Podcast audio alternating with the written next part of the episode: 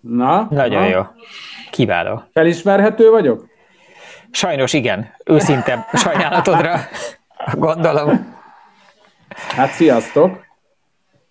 Hello. Most már legalább teljesen egyértelmű, hogy milyen szerepkörben vagy jelen a mostani égéstérben. Azt a mindenit, sisak, pagyaró. A, a vicc kedvér, a vicc kedvér. Csak hogy lásd, hogy kimaxoltam tegnap este óta, mióta először láttam ezt a zoomot, és találtam egy csodálatos háttérképet.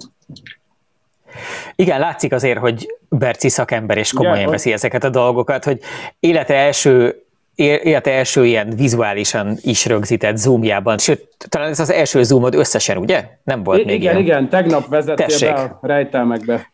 És azután, hogy én bevezettem a rejtelmekbe, azután rögtön a legtudományosabban jelenik meg, már van beállított háttere, továbbá ő az egyetlen ember, aki rájött, hogy hogyan lehet megoldani, hogy szépen le tudja választani a mesterséges intelligencia a fejét a háttérről, anélkül, hogy így össze tekeredne vele időnként, hogy összefolyna.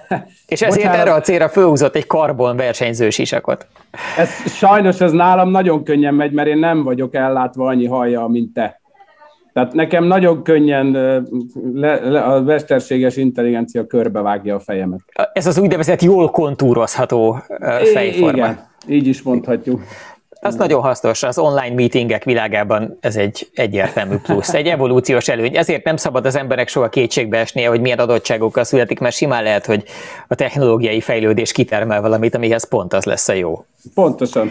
Pontosan. Nagyon jó. Egyébként, hát ami a... mögöttem van kép, annak azért van egy kis sztoria, mert azt, azt, azt tök, tök véletlenül találtam egy pár éve, talán két-három éve, a Mitsubishi Motorsport megszűnt weboldalán, E, ugye ez egy ismerős kocsi talán, ez egy MPR 11-es Mitsubishi. Ez a 2004. januári Clermont-Ferrandból rajtoló Dakarnak a e, egyik felvétele, és ott a háttérben nehéz engem fölismerni, de ott a három ember közül az egyik én vagyok, és vígan nézem a versenyt Tóth Anitával, aki azóta is a Nemzeti Sport újságírója, és ott megtaláltam magamat, úgyhogy ez azért lett ez a kép. Ez egyben azt is jelenti, hogy ez egy olyan tereprali versenyen készült, ahol nem azt csináltad, mint a legutóbbin, vagyis nem versenyeztél és rázattad magad halára, hanem akkor éppen csak néztél valamit. Bám, bámultam és beszéltem, ez igaz, tehát olyan szempontból azt csináltam, amit szoktam, csak nem ráztak közbe. Ez a tökéletes fölvezetése Horn Albertnek, akit a továbbiakban Bercinek fogunk hívni, mint mindig, akit már a Totálkár rendszeres olvasói mindenféle cikkekből, és a nézők azok a tévéműsorából is ismerhetnek, mert ugye forgattunk egy epizódot veled annak idején, aminek az volt a címe, hogy Horn Berci az elektronok, a gyújtástáblák és a félholtra rázva navigálás specialistája, amiben igyekeztem egy ilyen néhány karakterbe zömíteni az életutadnak néhány jellemző momentumát, de azért tudjuk, hogy ennél az egy lényegesen tekervényesebb dolog. És azért nagyon kiváló Alany Berci, mert azon kívül egy szórakoztató őrült, azon kívül tulajdonképpen a motorsportnak, illetve a, az autózás technikai oldalának bármelyik részéről lehet vele beszélgetni, és mindenről nyomasztóan kiderül, hogy ért hozzá. És a stúdiónkban, vagyis hát a Zoom van részt vesz még Mát Dávid szerkesztőségünk motorsport iránt érdeklődő dolgozója, Andróci Balázs a hírszerkesztőnk, Nyegleó, aki nélkül nem lenne adás, és én pedig a karotta vagyok. Egy kérdésem van, Berci, azoknak a kedvéért, akik audiovizuális formátumként kezelik az égésteret, tehát nézik is a YouTube-on. Ugye most elmesélted, hogy mi a háttérképed, de te otthon vagy jelenleg, vagy a műhelyben? Én itt vagyok a hóban, nem látjátok? Nem, otthon vagyok, otthon vagyok. Akkor megtennéd, hogy egy, egy rövid pillanatra, nem kell feltétlenül most azonnal, hogy ne kelljen egyszerre beszélned és nyom, gombokat nyomkodni, mert az nagyon nehéz tud lenni, de hogy megtennéd majd, hogy egy pillanatra lekapcsolod a virtuális hátteret, és megmutatod a, a tetőteret a fejed fölött, amit tegnap, amikor teszteltük az zoomot, akkor nekem megmutattál, és megállt bennem az ütő. Ö, szívesen, csak várjál, hol kell? Azt eddig nyugodtan nézegest, tehát nézeges, de addig mi a, a srácokkal elütjük az időt, és, és beszélgetünk egy kicsit dolgokról. Jó. Jó. Dave, te követted a, a Dakart? Nagyjából é, idén?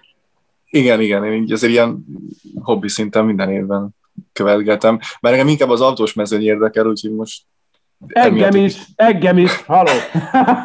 engem is. Csak hogy Mert azt a... szeretném, hogy, hogy valaki próbálja meg egy kicsit összefoglalni azoknak a népeknek, akiknek elcsúszott az esemény horizontjuk alatt, például azért, mert mással voltak elfoglalva, például a karanténban rettegéssel, hogy mi volt idén kb. Hát a, a, ó, közben megint a háttér. Szerintem, Akkor szerintem a karotta erre kíváncsi, hogy mi van fölöttem. Igen, arra, és egy kicsit, egy egész kicsit a többire is, hogy egy kicsit így kihajol. Ó, az modern repülés, ha jól látom. Egy, kettő, igen. három darab elég nagy modern repülőt látunk egy nagyon szép ilyen látszó gerendás tetőtérben, és ahogy mozog a laptop, Verci újabb és újabbak, most éppen megjelent egy Fokker. Hát egy, ez, ez, ez, nem egy, ez nem egy, ez bocsánat, így van, ez nem egy Fokker, ezt, ezt egy ilyen modell elmebeteg tervezte, azt hiszem, hogy a 60-as években, ezt úgy hívják, hogy ugly stick. És ez valóban ugly egyébként, de a szemnek szép. A csúnyasága szép a szemnek. E, igen, ez egy furcsán szögletes keresztmetszetű, de igen. Összességében mégis egy első világháborús fogkerre emlékeztető hangulatú hát az... és olyan jellegű festési cucc. Aztán ott van egy, egy, egy láttam fokker. egy P51 Mustangot, itt egy másik fokker. Ez egy, ez egy valódi fokker. Igen. Igen, de van itt ilyen olyan is, ami úgy nem szeret motorral repülni, hanem inkább csak úgy a szelek szárnyán. Ú, ez szép. Hú, de nagyon szép. Na jó, hát ennyi. Jó, ezek De ahogy elnézem, ezek nem is mint habgépek, hanem valami nagyon komoly. Ne, nem, izé. hát nem nagyon komoly, de hogy is nem. Ezek hab, itt hab van fölöttem. A hab egyébként azért tud nagyon jó lenni, speciál, ami pont legfölül van itt. Hát most. nekem itt most nem, nem tudom megmutatni, de a tévé mögött itt lakik egy, egy ö, nagyon kezdő-kezdőgép. Na jó, de, most de az je- hab. jelentem, leveszem a sisakot. Semmit se hallok. És most már a menőséget, azt már elismertük mindannyian, és innentől kezdve átérhetünk arra, hogy halljuk, amit mondasz. Szóval, Dave, nagyjából te össze tudod foglalni, hogy kb. mi volt? És aztán utána hát- majd Berci beleteszi a személyes perspektívát. Igen, ezt akartam mondani, hogy ez tök érdekes, hogy más én... látott, és ja, akkor én elmesélem én. Én egy kicsit indítanám sokkal messzebbről, hogyha már úgyis navigátor minőségedben vagy itt, biztos lesz majd szó autóépítésről is, stb. Kezdhetnék egy kicsit onnan, hogy én azt olvastam, hogy te nem is akartál sokáig terepre navigálni, aztán valahogy berekerültél ebbe, hogy sikerült megszeretni, vagy hogy ez, ez, hogy jött ez a váltás a rallyból? Hát te nagyon felkészült vagy, azt kell, hogy mondjam. Igen, ez, egy interjút. Ez, ez így van, én nem készültem. Én, én egy barátomnak, Márk Zoltánnak kezdtem el navigálni, egy Trabantba, ennes Trabantba. De az ugye rally, és az egy nagyon másik dolog, tehát az, ennek a kettőnek nagyon nincs sok köze egymáshoz. Azon kívül, hogy ez is valamilyen fajta rally. És azt én úgy szívesen csinálgattam, de nem tettem érte semmit, hogy én úristen beülhessek, csak úgy mi kedveltük egymást, és szívesen mentünk együtt, és akkor én ott navigáltam. És, és a tereprallira igazából, akivel most a Dakaron voltam, a Fazekas Karcsi, ő noszogatott, hogy üljek be. Én annyira nem akartam tereprallival navigálni. De mi ez, ami nagyon más, hogy ugye a, a rallyban ott te írod az itinert, stb. az alapján mentek, összerakjátok előtte a pályabejárás, stb. Viszont ugye a terepraliban ott mindenhol készen kapjátok, ha jól tudom, az itinert. A Dakaron nyilván, de gondolom a hazai versenyeken is, nem? És hogy, hogy ő, ő, magában ez, hogy, hogy te kapsz készen egy itinert, nem tudom mennyivel a, a szakasz előtt, a Dakaron gondolom azért megkapjátok legalább előző este, hogy, hogy itt mennyit tud hozzáadni a navigátor, hogy me, azon túl, hogy nyilván figyelj, hogy ne vegyen el és felolvasod, hogy mit tudsz hozzárakni, amikor előtte megkapod az itinert, és abból felkészülsz másnapra, ott mi, miket nézel, vagy abban neked már összeáll, aha. Erre gondolsz? Igen, igen, ahol sokszor van, hogy kilométerekig nem jelez semmit, ha, ha jól láttam ilyeneket. Bár egy kicsit emeld vissza, és egy pillanatra tartsd ott, légy szíves, mert Na, egy, annyira gyorsan eltűnt. Van belőle egy pár darab, ha kértek, tehát tudok mutogatni. egy pillanat, mert ugye az, ez viszont ehhez viszont le kell vegyem a csodás hátteremet, tehát ez az idei Dakarnak egy, az utolsó napja. És akkor... Ezért mondjuk el, hogy mit látunk a képen. Ez, ez egy roadbook, így hívják. Hopp, most fordítva látjátok, de azért ez roadbook. Nem, tök jól látjuk, és az rá van írva, hogy car, SSV és track. Igen. És mindenki ezt kapja mint a motorosoké. A, a full gyári profiktól kezdve az utolsó amatőrig, mindenki tök ugyanazt kapja meg?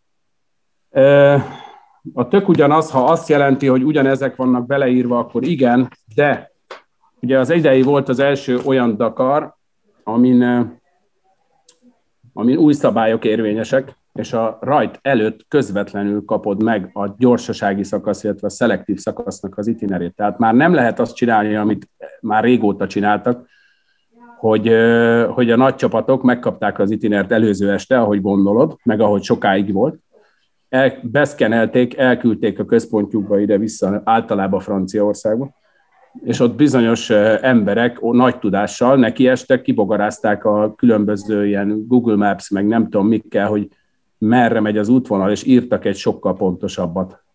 Tehát amit mi láttunk mondjuk tíz éve, hogy Atya Úristen, hogy megy az eleje, az leginkább azért is ment, nem csak azért, de ezért is ment olyan tempót, mert ők nem teljesen ugyanazok az adatok alapján mentek, ahogy mi. És mindenki csak papíron kapja meg? Tehát ez 2021-ben is úgy történik, hogy ez a, ez a roadbook, amit föltartottál, ez egy ilyen rendes, fűzött, lapozgatós tudsz volt, amit ha jól láttam, te már ilyen kézműves módszerekkel, különböző színű szövegkiemelőkkel összefirkáltad, hogy tudjad, hogy hova kell, vezesse a tekinteted, de biztos azért tartottad olyan rövid ideig, csak hogy nehogy lelessük ezt, és akkor ja, amikor jövőre mi is megyünk a Dakaron, akkor már lenyomjunk Nem, ezeket. nem, nem, részben igazad van, de nem teljesen, ezt nem én színeztem ki. Nem? Nem. Hát messziről úgy tűnt. Így, ezt így ja, kapjuk. látom, igen, most, hogy nem mozgatod, most már, most már ténylegesen jobban látszik, hogy ez előre színezett. Tehát nem kapjátok meg PDF-ben mondjuk, és nem szivathatjátok magatokat azzal, hogy nem tudom, megy egy iPad-del az orrod előtt hadonászol. Nem, ez, ez idén már úgy lett volna, ha nincsen eh, pandémia, mondjuk így, akkor, eh, akkor úgy lett volna, hogy mindenki egy tableten kapja meg. Van most már egy ilyen új fejlesztésű tabletjük, amit így be kell fixen szerelni a kocsiba, és azon látod, és azon tudsz léptetni, tehát teljesen digitálisra akarják ezt az egészet csinálni. De az egyébként jobb lenne nektek, vagy csak korszerűnek Nekem, hangzik? Ö, visszaélni nehezebb vele, ez kétségtelen. Jelenállás szerint. Hát aztán majd meglátjuk. De itt a visszaélések, meg az egyenlő feltételek biztosítása, ez volt a, mondjuk azt, hogy a szempont ráadásul azért bizonyos esetekben egyszerűbb is, mert mert mondjuk egy ilyen tableten egy módosítás az egy enter adott esetben, vagy hát jó, nyilván nem egy enter, de, de pillanatok alatt ugye ezek wifi-n csatlakoznak, ott a helyi üzemeltető wifi-ére, és ők föl tudnak rá tölteni egy pillanat alatt egy módosítást. Ezzel ellentétben mondjuk, nem tudom, 8 éve, vagy tök mindegy, bármelyik versenyen, ahol maraton van, mindig általában kapunk előző este a briefingkor, amikor megkapjuk a itinert, akkor kaptunk egy javítást is hozzá, és akkor az ki, ahogy szokta, úgy vagy belerajzolgatta, vagy beletűzte, kivágta, átvágta, módosította az előfutó extra adatai alapján az itinerét. Tehát ez most, ha valami változtatás van, és azt nem tudták fölvinni rá, akkor azt ugye a kezünkbe nyomják, de ez például most a Dakaron azt hiszem talán kétszer volt, és egész apróság tehát nem volt nehezen követhető, de van ilyen előnye is a digitálisnak, hogy azt gyakorlatilag frissítik mindenkiét egy pillanat alatt, és akkor nem kell átírogassad a saját roadbookodba. Úgyhogy én viszont annyira nem szeretem ezt az újat, mert nekem az összes verseny, amin valaha navigáltam, az összes roadbookom megvan. Én azt úgy szeretem eltenni. Úgyhogy ezt egy pendrive-on eléggé, hát nem tudom, az nem hangzik jó. Nem, Igen, nem lehet olyan szépen felrakni a a Kindle-eket se a falra. Igen, igen, igen. Szóval ez jelenleg így van a Dakaron.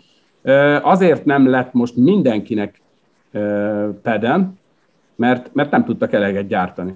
Tehát most úgy volt, hogy a, a kiemeltek, ugye a Dakaron van egy olyasmi, mint amilyen a, az FIA-nál vannak ugye ilyen kiemelt versenyzők, ezt a Dakaron Elite drivereknek hívják, ez egy lista, Nyilván vagy nemzetközi eredmény, vagy Dakaron elért eredmény alapján kiválasztanak mondjuk általában 15-20 versenyzőt, és, és azok viszont kötelezően ilyennel mentek, mármint digitálisra, és, és a többiek, mm, mint ahogy mi is, én örültem neki, hogy mi mehetünk ilyen sima roadbookkal, és mi ezt kaptuk. De jövőre már szerintem csak digitális lesz.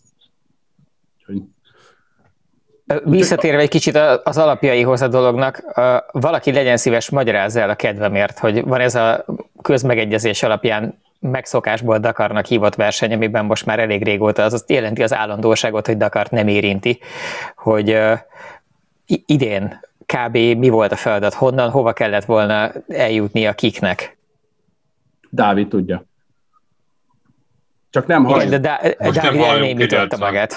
Igen, és le- lelkesen integet, vissza fog térni hozzánk szerintem. Amíg nem tér vissza. Amíg hát, szó, am, amit, amit, a kenyerét. amit mindenki tud, az az, hogy Szaúd-Arábiánban tartják, de ezen kívül szerintem a Berci fog tudni majd részleteket. Rendben. Tudni. Én szívesen, csak kíváncsi lettem volna Dávid, Dávid mit tud róla. E, e, normális esetben úgy néz ki a dolog, hogy egy 5 plusz 5 éves szerződése van a Dakar szervezőnek, az ASO-nak, Szaudarábiával, tehát 5 évig biztos, hogy egymás után ott lesz, és valószínűleg még ötöt. És van egy, van egy opció, hogy meghosszabbítsák? Így, így van, ha. így van.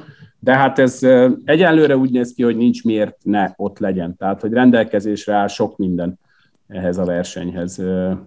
Nagyon kárt nem tudunk okozni a természetre, ami nagyon jó. Olaj van, ezen a Dakaron az összes versenyautó tankolása benne van a nevezési díjba. Ez azért egy nagyon kellemes dolog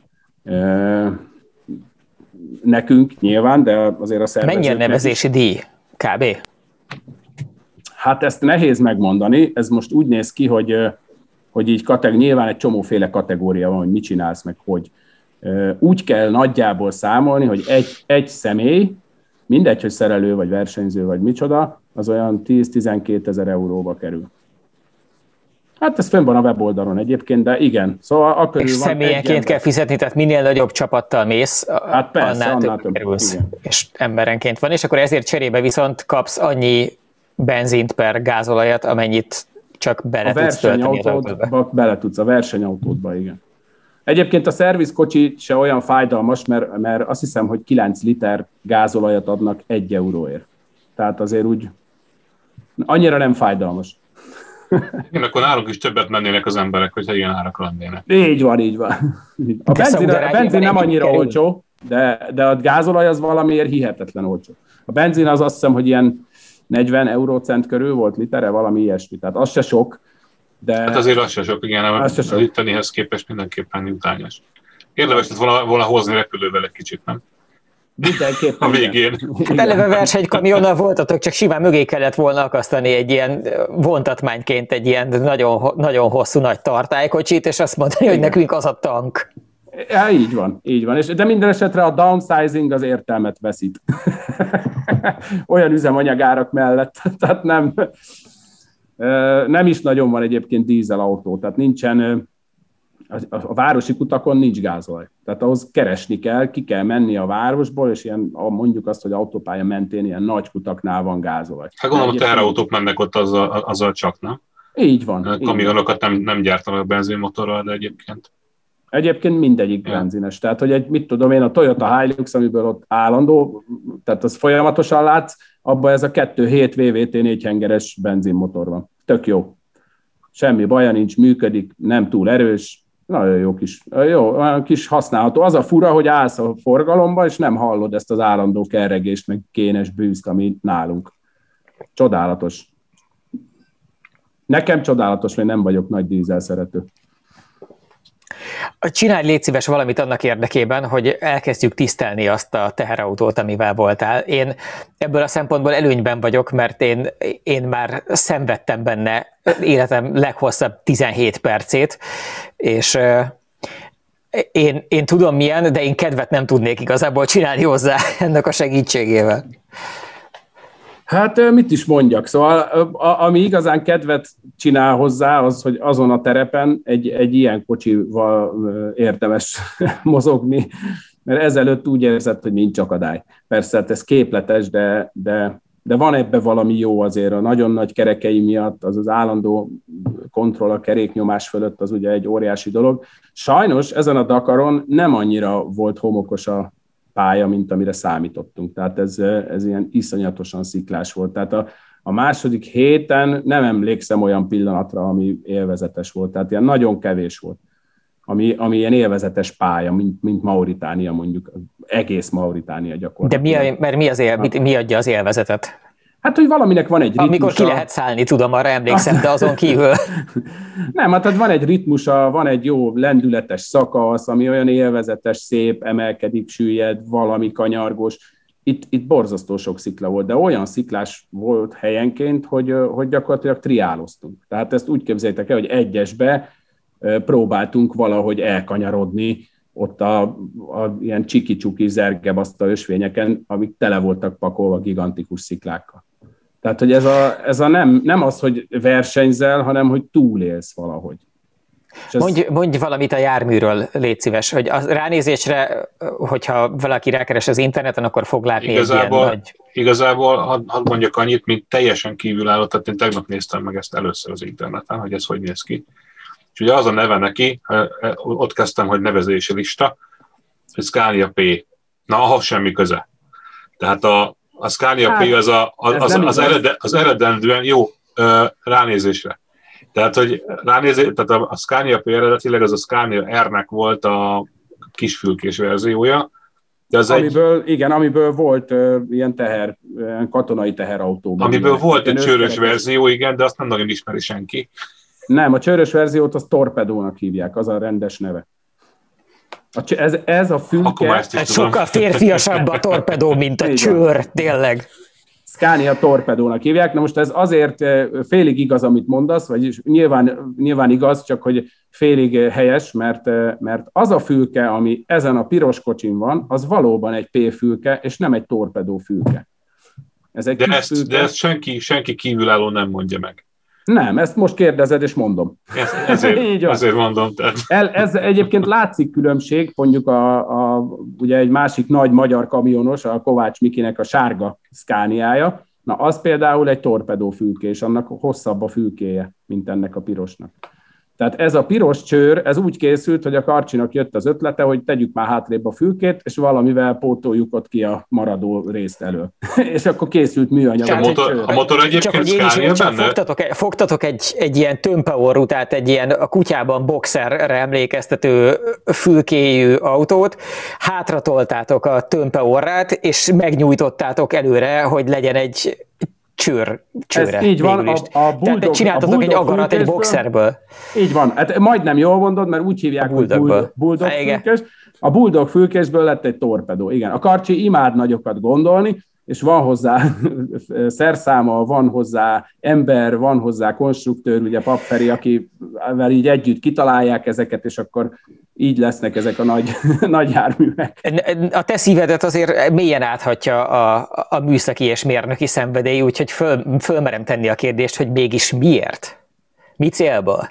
Milyen okból? De ezt nem, ne nekem tett föl, hát ne nekem, ezt a tulajdonosának. Ezt egyébként nem, nem súlyelosztási szempontból szokták szeretni, hogy hátrébb vannak a dolgok? A fülke miért van hátrébb? Ez igen, lenne a kérdés? Ja, bocsánat, akkor egy kicsit félreértettem. Tehát a, van előnye, hátránya. Az egyik nagy előnye az az, hogy minél közelebb ülsz ugye a kocsi közepéhez, annál jobban érzed, hogy mi történik vele. Tehát könnyebb vele egy kicsit menni, tehát olyan személyautósabb. Fura ám az a buldog elejű, hogy oda kiülsz, a, ráülsz a hídra, és minden mögötted zajlik. Tehát nyilván, a, amikor próbálnál, ugye folyamatosan, nyilván erről szólna a versenyzés, csúszás határon kocsikázni, az sokkal könnyebb megérezni, a hátrébb ülsz. Mert ugye, ha előülsz, akkor minden mögötted történik. Tehát te oldalra nem indulsz el, bármi történik, csak körülötted mozog, mögötted mozog az autó. És ugye a másik, hogy a gerincedre kapsz mindent, ami az első hidat érinti. Azt erről tud mesélni Gábor is. Igen, az egy, az egy nagyon kellemetlen élmény. Az is igaz, mentségemre hoz, fel, felhoznám, hogy amikor én megtapasztaltam ezt, akkor pont a fülke felfüggesztés még nem volt tökéletesen kifaszázva, és ezért felütött. Tehát nem, nem az történt, hogy valami kellemes hidraulikus csillapítással elnyelődött volna minden ütés, hanem, hanem ezeken átment, és olyan, mint amikor az embernek elfogy az autójában a, a rugóút, és így mechanikusan összeüt a lengéscsillapító, pláne ha már addigra el is fogyott a lengéscsillapítóba beépített, vagy a ráhúzott ilyen kis gumi bakocska, és már rendesen a fémek csattannak össze, hogy volt olyan is, de de azt hiszem nem ez volt a legnagyobb problémám, hanem a legnagyobb problémám az az volt, hogy, hogy szörnyű kellemetlen az egész. Ugye ez egy nagyon gyors jármű, ami úgy megy nagyon gyorsan, hogy közben a navigátor, ahol én, az, a, az a fekvőszék ott középen a plafonra akasztva, amiben én voltam, az ugyanaz, amiben te vagy, vagy az egy másik? Nem, nem, nem, nem te jobb szélén voltál. A, én jobb, bocsánat, Igen. jobb szélén, tehát azt akartam kérdezni pont, hogy a, a, a plafonra akasztott középsőben ültél te, vagy abban, amiben én? Am, amiben te. Én abban ülök, jobb szélén. Uh, és az egyen jobb, vagy egyen rosszabb, mint a, a középső? A középső az neked nem lenne olyan rossz. A, annak a srácnak, aki bent ül, neki, neki azért annyira nem jó, mert ő nálam jóval magasabb. Tehát ő ilyen 192 lehet olyasmi. És ő azért, hát ő görnyetten kell, hogy üljön, mert nem fér be. Egyébként nem annyira rossz ott ülni, csak nagyon közel van a tető. Tehát a kilátás is furcsa, mert, mert ahogy egy dűnén mondjuk lefelé mész, és szeretnél átlátni a következő dűnére, hát abból nem sokat látsz, hanem csak úgy hajolni kell, hogy valamit, valami, valamit lássál. Tehát mert ugye nagyon hátul ül a középső, a középső hátrébb ül, mint mi. Igen, az egész élményhez hozzátartozik, hogy próbálom elmesélni, hogy, hogy aki nem ült még terepkamionban, annak is kb. meglegyen. Ez ugye egy rohadt nagy, rohadt erős jószág, amiről majd beszélünk. És egyáltalán nem ott ülsz benne, és nem olyan érzés az egész, mint egy személyautóban, mert följebb vagy mondjuk annál nem tudom másfél méterrel körülbelül így a, a segcsont magasság, azt nem tudom, kb. annyival lehet följebb, mint hogyha az ember beülne egy autóba, és lehet egy kettővel. Amitől ugye nagyon nagyon felnagyítva érzed az összes vízszintes irányú erőt attól, Igen. hogy ugye nagyon messze van az érzékelő szerved, ami ugye a belső füled leginkább. A belső füled és ennek az egész járműnek a tömegközéppontja meg a billenési középpontja között iszonyú nagy különbség van ahhoz képest, ami egy személyautóban lenne, vagy egy pláne egy sportos autóban lenne. Ezért ugyanannyi foknyi karosszériadőlést mondjuk, azt ténylegesen lényegesen nagyobb kilengés kísér, meg egyébként amennyire érzed, az meg pláne ilyen radikális az egészhez képest.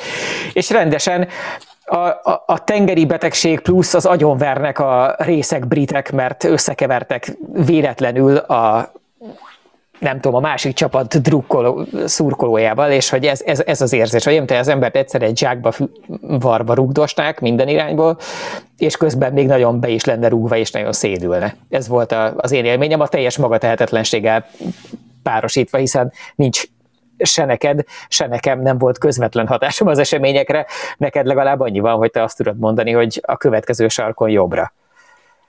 Igen, de Bocsi, most szerintem nagyon össze, összefoglaltad az élményeidet, mert ennél oh, durvább volt.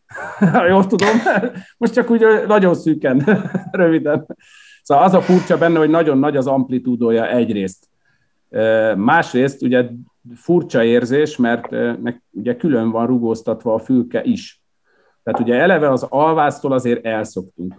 Attól, hogy ennyire balonos gumi, attól is elszoktunk. Ugye a balonos guminak van jótékony hatása, de azért annyira nem, mert az nem egy, az ott, ott, ott, ott nem tudod változtatni a csillapítást. Tehát a, a gumi borzasztó sokat rugózik, és azt maximum a gumi nyomással tudod szabályozni, de ugye ahogy keményíted, úgy veszíted a tapadást. És egy ekkora keréknél meg ez nagyon jelentősen érződik. Tehát egyrészt az a furcsa, hogy a gumi olyan, amilyen. Másrészt ez egy száz éves autó. Tehát ugye ez egy elő-hátul merevhidas autó. Hát ennek, ettől elszoktunk. Tehát ilyennel nem, ez egy, nem is tudom, a csaj, hát nem, a Varszava talán már az, az volt, talán már független elől? Nem biztos. Hát nem is meg biztos, hogy merevtengelyes volt, az tuti. Hát úgy persze, de ugye De elő... szerintem, szerintem telepjárókban lehet ilyet csak tapasztalni manapság már. Tehát UAZ talán, ami az, az utolsó. Az UAZ persze, persze, igen, meg egy szaburáj, meg, meg azért sok igen, van, igen, igen. csak hát azokkal leszed ágában is gyorsan menni. Tehát, hogy itt az a furcsa, hát van, aki hogy... megpróbálja, ugye tuningolják a G-osztályt is, nem tudom, 800 erőig. De az új G-osztály már független. Az már igen, de a régit is tuningolták. Na, szóval ennek van azért egy olyan sajátos érzése, és ugye ezt kiegészíti az, hogy ennek a, a lengéscsillapítói azok viszont nagyon modernek. Tehát az nagyon magas színvonal és ehhez ugye csak a fülke az hat darab gátlóval van csillapítva. Hat, körülbelül olyat képzeljetek el, mint egy ilyen rendes crossmotornak a hátsó gátlója.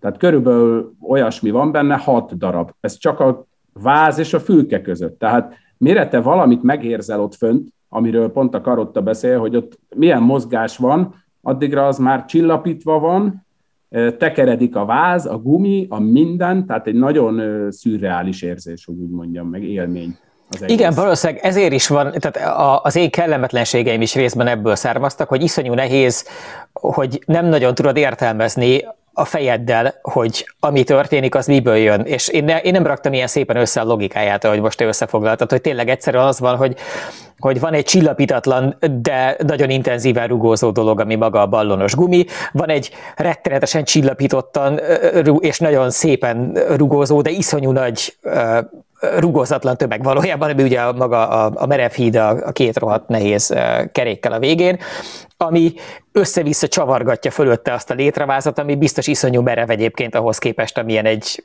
egy nem, nem versenyre felkészített járműváza lehetne, de nyilván nem úgy merev akkor sem, mint egy modern személyautó karosszéria, és akkor ennek a tetején imbolyog még egyszer ez a két méter magas fülkés. Az emberek fogalma sincs, hogy mi van, csak hogy nagyon rossz.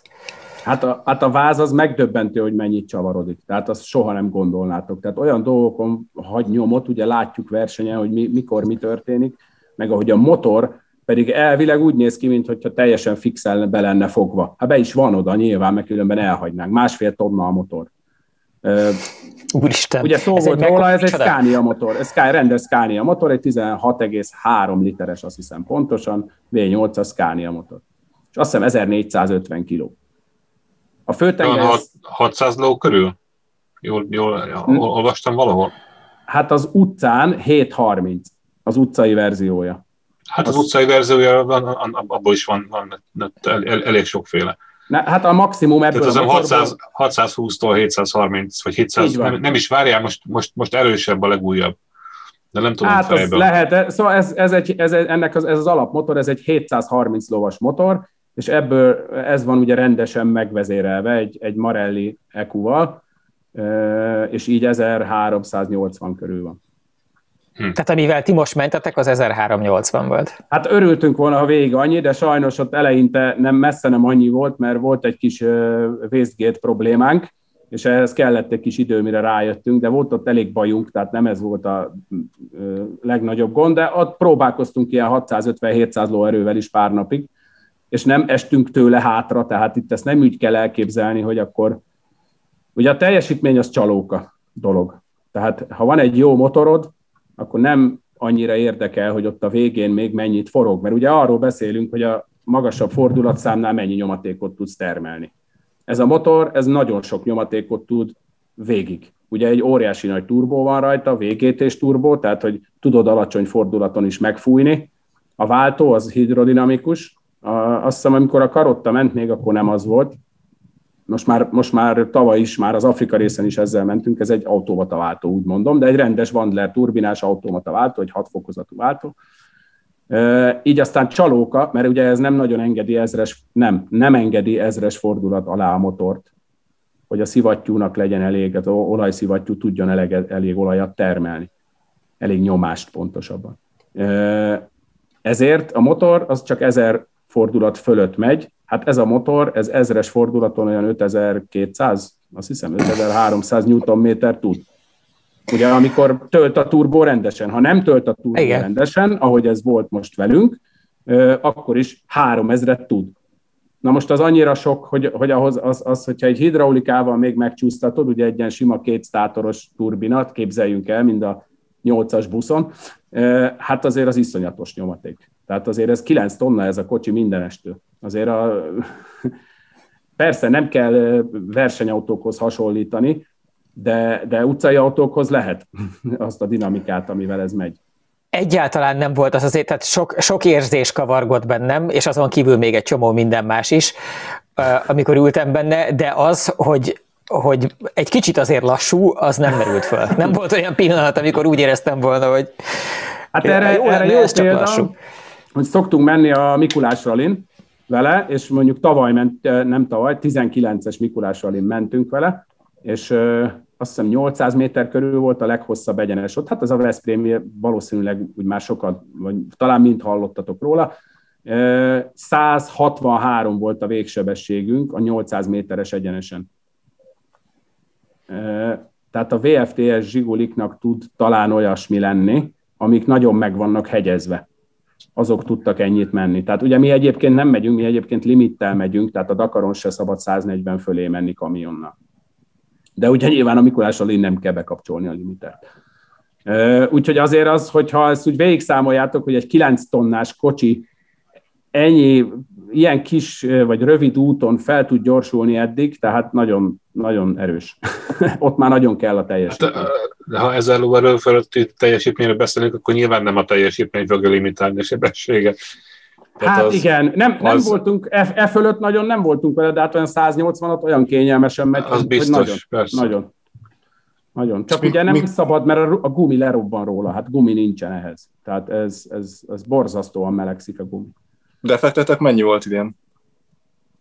Hát úgy tűnt, hogy 1200, de lehet, hogy csak, lehet, hogy csak 10.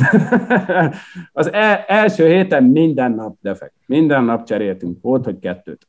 Második héten már jobb volt a helyzet, mert már nagyon fogytán voltunk gumival, és sokkal nagyobb guminyomással mentünk, csak ezért viszont cserébe úgy rázott a kocsi, hogy a, hogy a szélvédő ki akart esni magától. Tehát porzasztó volt, nagyon rázott. És mondjuk egy ilyen nagyon puha dűnés homokban, még mondjuk lejtés mellett, stb. Hány, hány perc kicserélni egy ilyen kamionon nektek? Mondjuk hát, egy, nem az első nyilván, mert ott is azért gondolom a rutin számít, az második héten már lehet, hogy kicsit nem, nehéz ez, tehát ez nem, nem úgy megy a kerékcsere sajnos általában egy kamionon, mint ahogy egy autón. A kamionon biztos, hogy ötből három, az, vagy kettő, az felrobban. Nem, nem lesz az oldalán egy vágás, hanem felrobban. És ha felrobban a gumi, az mindig rendet tesz maga körül. Tehát mindjárt a doblemezt ott elrángatja, ilyen-olyan vasakat szarrá görbít, amit Hány próbálsz... kiló egy ilyen gumi kb? Hát a kerék a 125, azt hiszem, úgy mindenestől. Valami és olyasmi. Gumi... Ketten, ketten föltesszük, tehát úgy neki szoktuk támasztani, oldalt van a tartója, úgy neki támasztjuk a gumit, és ketten úgy föl tudjuk rakni. De azért úgy két... Tehát magát a gumiabroncsot emelitek ketten. Felnistől, igen, felnistől. Felnistől. Felnistől. Azért olyan 125, azt hiszem, olyasmi az egész. Tehát ha, ha a gumi fölrobban, és rendesen nem tudom, százszakadással, és úgy az egész úgy szétesik, akkor az ott nagyon rendezkedik. Igen, emiatt kérdeztem, hogy igen. azért elég rendesen, amikor mentek 130-at, akkor ott van az... fordulatszám rendesen, van kerülete is elég nagy ahhoz, hogy ott szintén jelentős sebesség legyen, és hogyha az, hogy elkezd egy ilyen 30-40 kiló lehet annak talán a, a, a hát súlya egy, magának, a, flag, a karkasznak, flag, a futófelületnek, és az így elkezdi össze-vissza verni maga körül, ott igen, ott megértem, ha kőkölben Hát ez rendet tesz. Sokszor van olyan, hogy leszakad a futófelület. Tehát, hogy a gumin nem is lesz defektes. Tehát, bocsánat, de nyilván defektnek nevezzük, de nem engedi el a nyomást, csak leszakad a felület, és így szétver maga körül mindent. Tehát azért mondom, hogy ha, ha le kell átlagoljunk egy kerékcserét, akkor én azt mondom, hogy olyan 12 perc az átlag, ha minden rendben van, és normális helyen, és nem így, vagy úgy, vagy nehezen megközelíthetően, akkor, akkor 10 percen belül is lecseréljük. De azért azt tudni kell, hogy itt azért nincs rohanás. Tehát, hogyha világkupán vagyok, és autóval kapunk defektet, ott azért nagyon megvan, hogy mit kell csinálni, mert ott nincs idő ott meg tudjuk két perc alatt, tehát egy, egy kocsival megcsináljuk két perc alatt. De mondjuk a Dakaron a, a kamionos élmezőny, mondjuk a vérprofi kamaz, náluk is ugyanez a szintidő kb. egy defektnél? Nem, nem, nem, sokkal jobb. Sokkal jobb. Nekik úgy van elhelyezve a kerék, a minden mozdulat úgy van, és ők állandóan gyakorolják. Azt nem, nem tudod, amit a kamaznál látsz, az, az, az egy másik bolygón van. Tehát azt De nem a, szabad leginkább a pénz van mögötte, vagy mondtad a felépítést, hogy gondolom nyilván tök más irányból építkeznek eleve, meg hát egész más, más Tehát ugye fordítsuk meg a dolgot. Tehát egy profi csapat úgy működik, hogy van egy keret, és azt rászánják.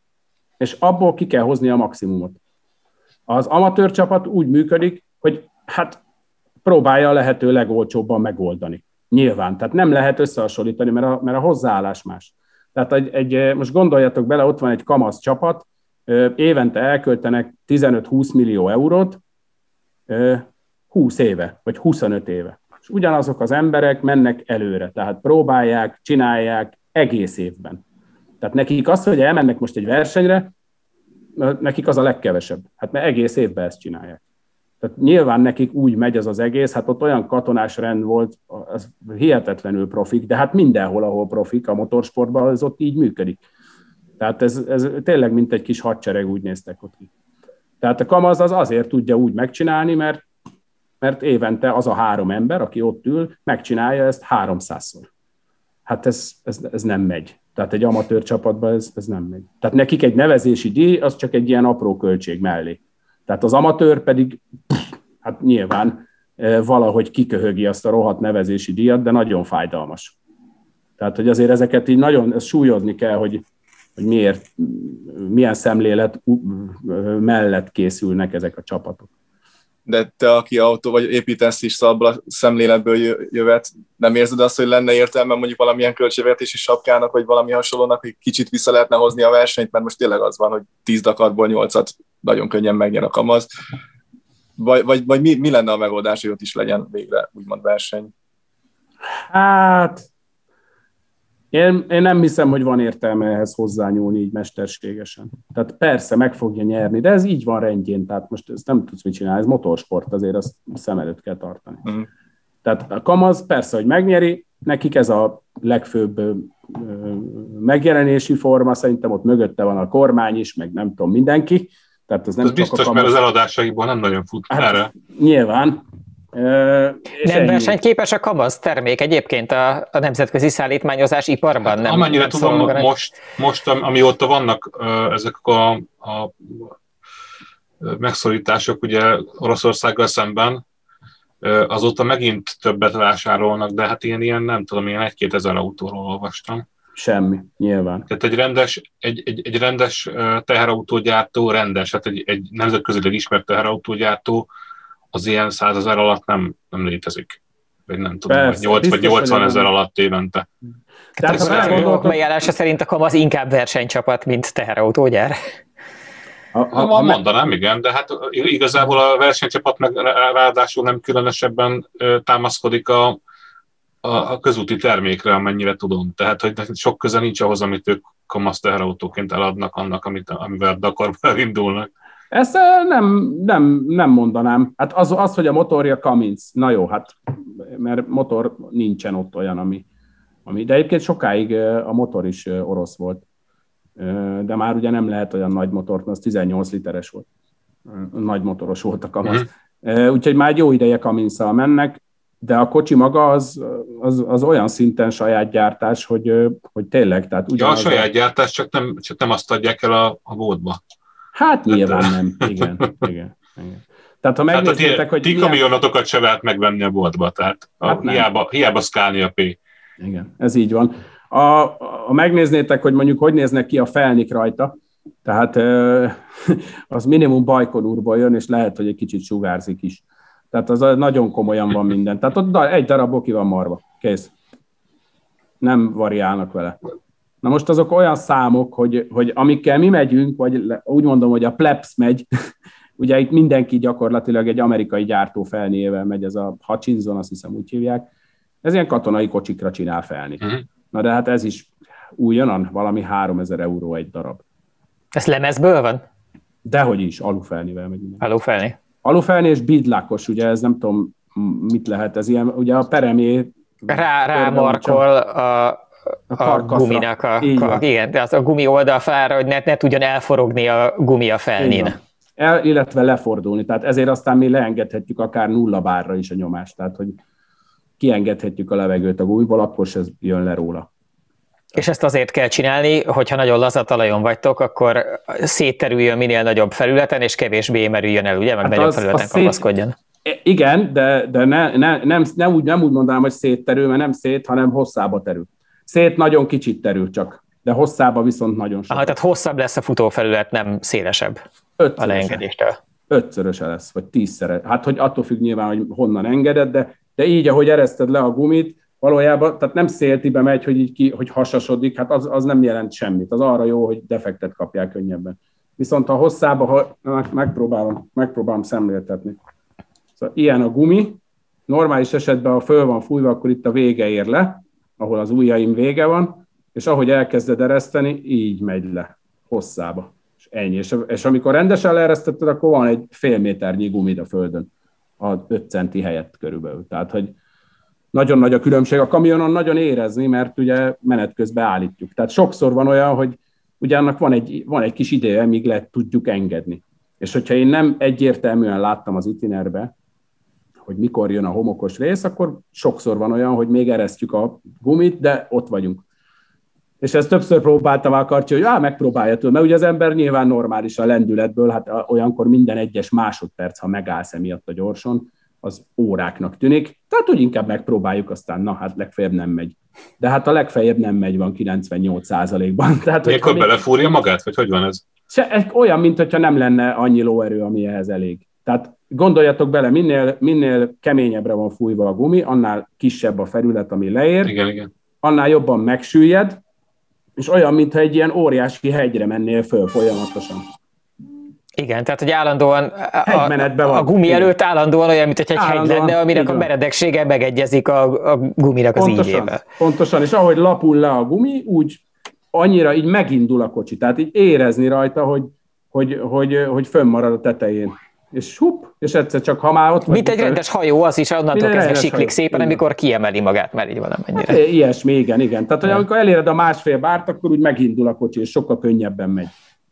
Mi általában nem mentünk sose másfél bár alá, mert ugye ez borzasztó erős. Tehát, hogy a nyomás az olyan, hogy ha gyenge a kocsid, akkor nagyon lemész a nyomással, akkor van esélyed egy-egy ilyen dűnén átmenni. Tehát nyilván az, akkor meg többet kockáztatsz azzal, hogy azért olyan kicsit ostoba lesz a kocsi, amikor nagyon lapos a gumi, tehát úgy, úgy tekeredik, csavarodik, tehát észnél kell vele lenni mert le tud fordulni. Most egyszer lefordult így a gumi. Nem lefordult, de, de úgy letaknyolódott, és hát gondolom volt ott egy szikla vagy valami, és megcsípte. Tehát most kaptunk egyszer így homokon is defektet sajnos. Most mindenféleképp kaptunk defektet, fölrobbanóst, megütőst, elsőt, hátsót, borzasztó volt. De nem csak mi. Tehát mondjuk a Nasser, Nasser, Nasser Alatiák, aki, aki ugye hát az egyik leggyorsabb, sőt valószínűleg a leggyorsabb a mezőnyben, csak az átlaga nem a neki a legjobb 16 defektja volt most idén.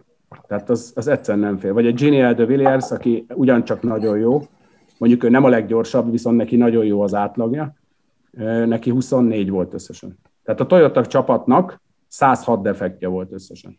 Tehát ezt, ezt, nem hittétek el, tehát ugye ott lehet hagyni a gumit a, a táborba, és az ugye gondoskodik róla a, a szervező, és volt olyan, a második héten volt olyan nap, hogy nem hittük el, tehát reggel mentünk ki, és mint egy gumiraktár úgy nézett ki a tábor. Mindenhol gumik. Tehát ez, ez félelmetes volt. De ez, ez a nagyon nem miatt volt leginkább? Vagy ez... Hát a, így elmondások szerint, ez igazság szerint a, a, az igazgató miatt volt a David Castera. Én azt gondolom, hogy elég hibásan azt gondolták, hogy legyen most lassabb a verseny, és, és hát gyakorlatilag enduro pályát jelölt ki, csak elfelejtette, hogy vannak autók, meg kamionok is. Tehát, hogy egyszerűen nem lehetett normálisan közlekedni rajta.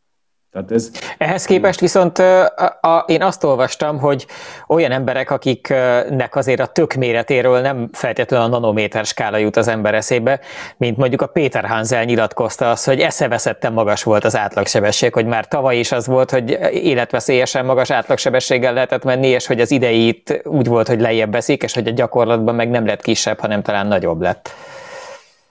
Ugye itt, itt különbséget kell tenni. A szabályok nagyon segítik a változó felületű pályán a bakikat. Mert a bagiba, ugye ami kétkerékhajtású kocsi, abba engedélyezett, hogy belülről guminyomást állítsál. Tehát ami, ami szivatás egy mondjuk a nasszernek, hogy ő reggel el kell döntse, hogy mennyi, milyen nyomáson megy, és azon fog menni. Nem fog megállni. Ma már az nem fér bele az elejének, hogy megáll, leengedi, aztán átmegy a dűnén, ha meg lejött a dűnéről, akkor visszafújja, mert jön a sziklás szakasz. Ezek a, a leggyorsabb, speciálisan erre épített versenyautók, ugye, amiről most beszélsz? A bagi, a... Igen, igen, ami igen. is, idén is, meg tavaly is. A baginak ugye nagyobb, könnyebb alapvetően a, a, a tömege, illetve nagyobb általában a végsebessége, amit igyekeztek idén limitálni, mert ugye az autókat is limitálták idén, 180 volt a max sebesség, ami által ugye a bagik nem tudtak száguldozni, ugye, ahogy szoktak. Viszont csak hátul hajtanak, ugye? Hát igen, de hát az, az, az száz fölött tök mindegy, hogy, hogy uh-huh. hát elől ne hajtson, de ha csak hátul hajt, az oké. Okay. ha csak elől, azért az zűrös.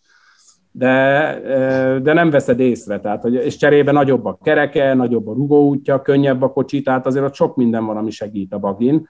De ez régóta így van, tehát nem véletlenül tudott 20 éve ugye a Schlesser nyerni nagy gyári csapatok ellen is, mert ő akkor is bagizott Illetve már. sok gyári csapat használt bagit, a Toyota meg azt hiszem, hogy mint hogyha összkerékhajtású autóval menne valami pick nem? Hát tegyünk különbséget. Jelenleg az autók között nincsen gyári csapat a Dakar. A Kamaz a gyári csapat, a kamionok között, a motorok között is vannak félgyáriak, de csak a KTM valódi gyári. Tehát egy, egy Honda az már ilyen helyi importőri csapat, vagy egy Yamaha. Jó, de és a Toyota, a Toyota az nem, ez nem, nem tesz hozzá a marketing büdzséjéből semmit, ez, azért ezt nehéz. Nem, nem, nem, nem, bocsánat. Van, van az, hogy gyári csapat, meg van az, hogy fiók csapat, vagy valakinek beadsz egy kis pénzt. A Mini az így megy évek óta, hogy mondjuk azt, hogy a fő támogatója az a Mini. De az nem a Mininek a csapata, az a Sven Quant csapata, az az X-Ray, és az nem a Mini csapat. Tehát pár éve ugye ott volt a Peugeot, ott nem volt ilyen gond. A Peugeot az Peugeot, és kész mert a PSA-nak a költségvetése volt minden. És kész. Tehát az a gyári csapat. A nem gyári, az más. A Toyota, az, az, nem, az nem gyári. Az nevezzük félgyárinak. Tehát az nem a Toyota De azért messziről, messziről nagyon úgy néznek ki, mint akik gyáriak. Tehát, hogy... Nem, nem. Hát a gyári csapaton nincsen szponzormatrica. Hát ez Dél-Afrikában fejlesztik, ugye? Meg, persze, persze. A Glyn Hall egy, egy nagyon jó szakember, aki ezer éve csinál versenyautókat, ez is az ő kezei közül, hát nem részben az ő kezei közül jött ki. Ugye a dél-afrikai tereprali bajnokság nagyon erős. Az, az nem véletlenül jöttek onnan is ide kocsik, még annó a Nissanok, még Palik Laci ment ugye dél-afrikai kocsival, meg a Kis Sanyi, szóval volt Magyarországon is dél-afrikai kocsi. Ezek nagyon jó kocsik voltak, de azért, mert a dél-afrikai szabályoknál nem engedélyeztek prototípus dolgokat, ezért sok utcai alkatrész volt bennük amivel most megy a, a Nasser, vagy mondjuk azt, amit most úgy látok, hogy gyári Toyota, ez már azért egy sokkal fejlettebb autó, de ez bárki, bárki beülhet. Tehát itt nem úgy van, hogy a, a Nasser is úgy megy oda, hogy ő hozza a szponzorát, és bérleti díjat fizet. Tehát kétségtelen, hogy a, a Toyota belead, de nem az van, hogy a Nasser fizetést kap a Toyotától. Ilyen nincs. A Nasser akkor kapott fizetést, amikor a Volkswagen-nel ment. Akkor azért ment oda, és fizetést kapott, és kész. Ha megnézitek, minden Toyotának más a, nem tudom, a livery. A livery hogy mondják magyarul szépen? Hát a versenyfestés, nem tudom, igen. De igen, mondjuk. Matricázat. Matricázat. Na, hát ha megnézitek, akkor elég egyértelműen látszik a Nasser Toyotáján, hogy ki fizet. És nem a Toyota jel a legnagyobb rajta. Uh-huh. De csak a Nasserén, mert a másikon, ami úgy elvileg a tőtárs, azon már nem látod ugyanezt. Tehát, hogy azért mondom, hogy azért ezt, ezt tegyük különbséget. A Peugeot csapat az gyári csapat volt. Fizetést kapott a Sainz, a, a fizet, tehát bárki ott. Hát meg a Volkswagen is régebben. Hát, hogy ne, meg a Mitsubishi. Voltak.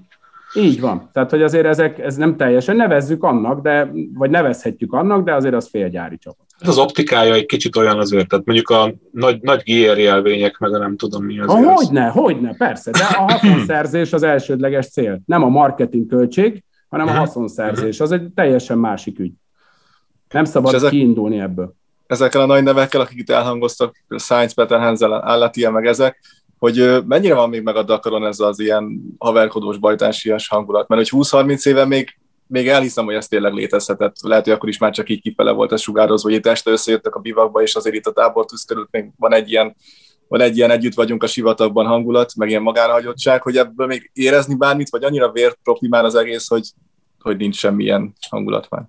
Hát őszinte legyek, a mostani Dakarom alapján erre nem mondanék semmit, mert ez nem volt egy normális Dakar de ugye én nyolc éve voltam azelőtt legutóbb, az egy olyan, mondjuk azt, hogy rendes Dakar, nem Covid Dakar volt, és, és akkor, azért, akkor azért olyan harmadik naptól azért bajtársiasság az úgy jelen volt mindenkinél. Nyilván nem a Nasser nem fog megállni, kihúzni téged, bár úgyse kerülsz elé. De, de igen, tehát hogy azért ilyen nincs, de, de emlékszem olyanra, hogy nem tudom, tíz éve reggel együtt dumcsizgattam a Nasserrel a kocsia mellett, és akkor megbeszéltük, hogy ma mi a terv és ennyi. Tehát, hogy a Nasser egyébként is nagyon normális, meg ugye ő sokat járt Magyarországon is versenyezni, meg vadászni is jár ide. Nagyon normális mm. ember egyébként is. A, a Sainz az nem, az egy, az egy ribanc, vagy nem tudom mi a helyes szó, már elnézés, de, de tényleg olyan, tehát olyan kis hiszt is, vele, vele nem beszélgetsz, de, de, de egy Nasserrel simán, vagy egy, a De Villiers-szel simán, Péter Hanselrel is abszolút, tehát hogy nagyon normális emberek. Ők nagyon szeretnek menni, és kész a többi az, az nem érdekli őket, csak hadd mehessenek. Úgyhogy... Rajtad, rajtad múlna hova, hova vinnéd a Dakart? Mert te voltál dél-amerikai Dakaron, voltál a Saudin, meg ugye voltál az Afrika részen, ami lényegében a régi Dakarnak az útvonalán megy, úgyhogy most már ezért tudsz visszanyítani, és így kívülről tök azt látni, hogy a, a, a 2008 előtti Európából induló Szenegálban célba érő Dakaroknak tök jó íve volt, hogy voltak az európai szakaszok, azok olyan kicsit rallisak, Marokkó kősivatag, aztán a homokdűne, és akkor végén a szavanna. Most meg azt látni, hogy végigmentetek a tök egyhangú, kívülről tök egyhangú kősivatagban, néhol egy kis dűnével, Szóval, ha, ha így tényleg csak rajtad múlna, akkor itt mondanál, hogy hol, hol menjen a Dakar. Nyilván politika az egész, meg pénz, de ha lehetne. Újra fel kell hívjam a figyelmet, hogy nagyon felkészült vagy. De igazad van. Tehát nekem tavaly volt az az érzésem, hogy mindent értek. Tehát, hogy az onnan indult, azt, azt megértem, hogy miért onnan indult Afrikából. De mindemellett megvolt a... Tehát nekem a Saudi az nem igazán tetszett, de ez nem is mondható most egy igazi Dakarnak, ez az egész Covid helyzet miatt, meg egyáltalán szóval ez egy fura, fura volt az egész mert ugye nem tudtad azt csinálni, amit egyébként, amit most mondasz is, hogy a tábortűz mellett dumcsizgatunk, mert mindenki be volt takarva, meg rohant a kajájával egy zsákba a, vissza a csapatához, vagy szóval olyan elég furcsa volt az egész. Egyrészt. Másrészt a dél, dél, dél-afrikai, dél, dél-afrikai, a dél-amerikai Dakar azért az elég jó volt. Ott más baj volt, ott a legtöbbször az volt a probléma, hogy a, saját, a, a terep sajátosságai miatt sok esetben voltak olyan nem is tudom, ilyen átjárók vagy nyergek, amiket, amik, amik szűkek voltak nagyon. És amikor végigment ez az iszonyatos mennyiségű jármű, általában nagyon erős jármű, akkor egyszerűen teljesíthetetlenné vált. Tehát ott ez volt a legnagyobb baj. Én ott nagyon sokat szenvedtem emiatt. Gyönyörűek voltak a pályák, meg a homok az csoda. Tehát az, azóta se láttam dűnét. Mióta megyünk ezzel a karcsival, ezzel a kamionnal, azóta várom, hogy mikor lesznek ezek az óriási nagy dűnék, de sose volt. Tehát az, De ami homok Peru, és homok között van, van különbség? Persze, óriás. Az, ami Peruban van, vagy, vagy Csillébe, az Atakama környéke, vagy Ikike, Ariká, tök mindegy, ott az, azt a vidéket végignézett, hát az egy csoda, az csodálatos, és óriási dűnek vannak. Tehát, hogy pont annyira vágytam volna, hogy ott menni egy ilyen borzasztóan erős kocsival, mert ott egyszerűen nincs, olyan érzésem volt kocsival, ott elég sokat kellett vezessek a 13-as Dakaron, egy, egy 7 literes Corvette motorral szerelt ilyen, hát olyasmit, mint egy ilyen dél-afrikai Nissan, de nem az volt, de egy olyasmi fizimiskájú kocsival. Ugye akkor a Astana-val mentem, és, és az a 7 literes motor az olyan gyengének tűnt.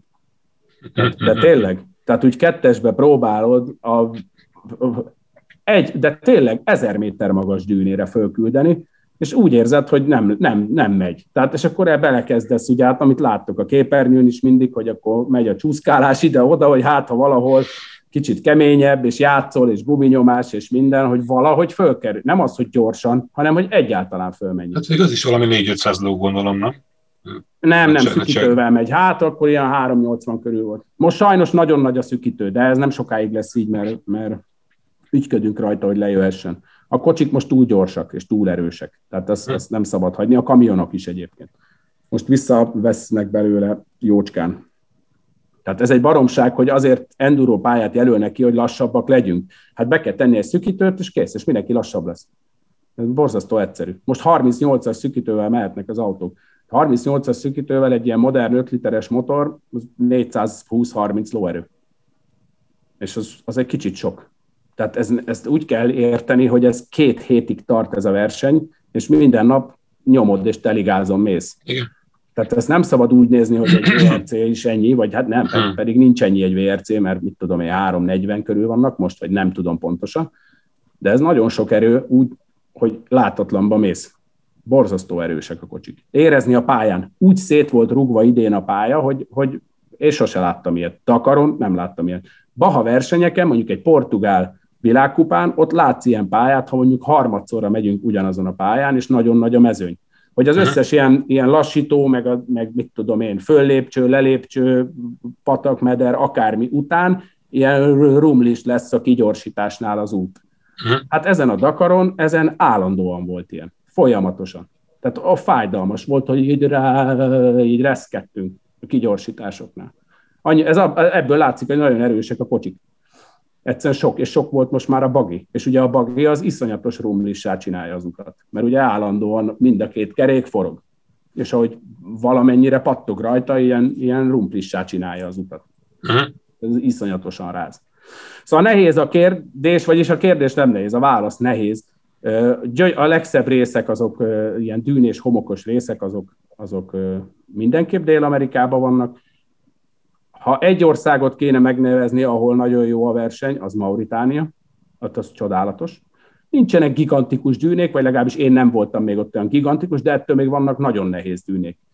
Nagyon trükkös, süppedős, pici, de nagyon jó, egy nagyon élvezetes ott menni. Marokkó az vegyes, ugye Marokkóban azért mindenből van, tehát ilyen szempontból megértem, hogy a legtöbb verseny Marokkóban van, mert ott tényleg a sziklás utaktól az ilyen tényleg olyan, mint egy sottervég, nem tudom, ilyen murvás, ralis útig, minden van, dűne is van, tök szép dűnék vannak, hát azok a merzugai dűnék csodálatosak. De hogy hol lenne ez a Saudi, ez, ez nyilván érthető, hogy miért itt van. Tehát azt látni kell, hogy a Dakar, ugye, amíg Afrikába ment, ugye Afrikába viszed a pénzt, Dél-Amerikából hozod a pénzt, meg Szaudarábiából is hozod a pénzt. Tehát ez a szervezőnek ez az elképzelése. Ugye ez egy nagy különbség. Nagyon nagy különbség. Tehát az, hogy az most Szaudarábiában van, hát mi gondolhatjátok, hogy az nem véletlenül van. És amúgy melyik úttípuson van a legközelebb az autós kamionos mezőny egymás, egymáshoz? Hogyha ezt így Mondtad a Baha vers... Időben nyilván. Hát, hát a Baha, Baha versenyeken nem tudsz. Nem, az ilyen maratoni, a maratoni szakaszokon, ha, ha kijön egy olyan, na most a autót, a négykerekes vagy a bagit? Mert ugye, hát, ugye kamion... általában mondjuk a kamionos mezőny legeleje, nyilván a kamazok, és mondtad, hogy eleve limitálva van a sebesség, szóval hogy nyilván ennél sokkal közelebb tudna lenni. Csak onnan jutott eszembe, hogy az Afrika részen ott van közös értékelés is, és ti is tavaly úgy mentetek, hogy ott volt autós, kamionos, külön-külön és egyben, és ott azért elég, úgy tűnik, hogy elég szoros, sőt, hát nyilván az nem annyira vérprofi autós mezőny, mint ami a Dakaron már, mint hogy nem annyira komoly csapatok, de hogy ott, ott tök vegyes, tök elvegyül egymásban a két mezőny, szóval hogy ez... ez mindig is így, vagy régen így volt a Dakaron is. E, igen, jól, jól látod. E, ha váltakozó a terep, akkor azért van esélye a kamionnak. Ha, ha sok sok út közül kell, vagy nyom közül kell kiválaszt, hogy melyiken mész, akkor jobban látsz a kamionba. Könnyebb meglátni az utat a kamionba. Akkor is a, inkább arra felé dől. De ez, ez ugye általában a navigációban ez általában számít, mondom. hogy Aha, annyi van most. A legjobban nem csőrös kamion. Tehát aminek az elején ülsz, abból, abból az olyan, mintha 8K lenne a többihez képest. De tényleg, tehát hogy az nagyon nagy különbség. A csőrös már sokkal rosszabb, Ilyen Akkor dűnés... igazából, ha jól sejtem, a mindent vívő az egy olyan buggy lenne, ami van egy árbóc kosár a navigátornak. Ja, periszkópos buggy. Hát, hogy ki kell ültetni egy sűrűs kamion órára az illetőt egy, egy ülésben. E, az is jó. Igen, az is jó. Szóval, Érdemben olyan sokat nem lehet rontani a navigátor utazás élmény. Ja, ez, ez igaz. szóval valahol, valahol ott kell keresni a megoldást, hogy van az a helyzet, ahol egy kicsit gyorsabb a kamion Egyébként nagyon furcsa a kamionfutómű is, hogyha nekem eleinte sokszor furcsa volt, hogy ami, amit kocsival meg se a lábam a gázon, úgy áttolok, azon a kamion olyat esik, hogy borzasztó, és fordítva. Tehát amin előtt megállsz kocsival, mert úristen, azon meg úgy megy át a kamion, hogy észre se veszed, hogy ott volt. Tehát ez egy ilyen nagyon furcsa dolog az egészben, hogy, hogy mennyire más egy merev híd elő-hátul meg egy független hátul, eleve, ugye, meg a sokkal kisebb kerék. Ez nagyon nagy különbséget okoz. Tehát ha, ha valahol pariba tud lenni, akkor az valószínűleg akkor tud lenni, hogyha a gumi nyomás szabályzás, az, az annak nagy szerepe van a pályán. Ez ugye szervezés függő. Tehát a, a, a nem is tudom, tavaly előtt a, a Marokko Desert Challenge-en volt olyan szakasz, ahol ahol tényleg basszus, nem tudom hányszor, háromszor, négyszer biztos volt olyan, hogy rendesen ugye Marokkó, tehát ilyen ralis pályán mentünk, és egyszer csak átvittek egy pici dűnesoron. De az 500 méter volt, vagy 800 méter. Csak így átmentünk, és mögötte mentünk tovább. Na ez tipikusan az a hely, hogy ha azt akarod, hogy a kamion előnybe legyen, vagy a bagi előnybe legyen, akkor ilyeneket teszel bele. Mert ugye a kocsival nem fogsz megállni, leengedni, mert ezért hát ha átmegy, és a hát, ha átmegyből, meg általában az van, hogy ásás. Mert nem megy át. Tehát, hogy ez, ilyenekkel nagyon lehet szivatni a mezőnyt, hogy úgy mondjam, kivéve a kamion, mert az nyom egy gombot, és átmegy, és utána nyom egy másik gombot, és megy tovább. A baki ugyanígy. Tehát ez sajnos le, úgy mondanám, hogy lehet úgy írni pályát, hogy kedvezel ennek vagy a másiknak. Így lehet írni pályát. Te mentél már nagyon sokféle járművel ezek közül, sőt volt, hogy navigálsz, ugye most éppen kamionban navigáltál, az előző sztoridban vezettél, a Totálkáron próbáltuk ki és írtuk meg olyan Schlesser bugidat, amit, amit akkor éppen építettetek ráadásul itt. Szóval nagyon jó rálátásod van erre. Van olyan értelemben élvezeti különbség ezek között, hogy a szabad idődben mennél bármelyikkel? Tehát csinálnád ezt úgy, amikor hobbi tevékenységként, és nem azért, mert valaki kikönyörgi és megvásárolja az idődet? Hát ezt más irányból közelíteném meg, szerintem aki autó... szerintem nézzétek meg a nézzétek meg a Porsche Makános videót. szóval nehéz ezt nem kedvelni annak, aki szereti az autókat. Főleg, ha ez még megvan azzal spékelve, hogy némi közöd is van hozzá, és tudod effektíve, hogy miben ülsz, mert a felét te csináltad, vagy egy részét te csináltad, vagy valami azért olyan, amilyen, mert te úgy gondoltad, hogy úgy lesz jó.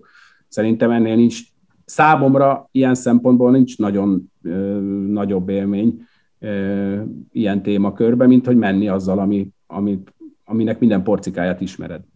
De közben meg, amikor utoljára együtt pályáztunk, akkor a, az Euroringre a saját e, MR2-det hoztad ki, aminek meg pont az az egyik varázsa, hogy azt elég rendesen már egyszer össze, ki, végig számolták, kipróbálták és összerakták emberek, és így egy kicsit így az ízlésedre finomítgatod egy-két apró részletében, de hogy tulajdonképpen az egy olyan játék, amit neked akkor nem kell szögelni 40 órában, hogy működjön. Ettől azért szögelem. De igen, tehát per...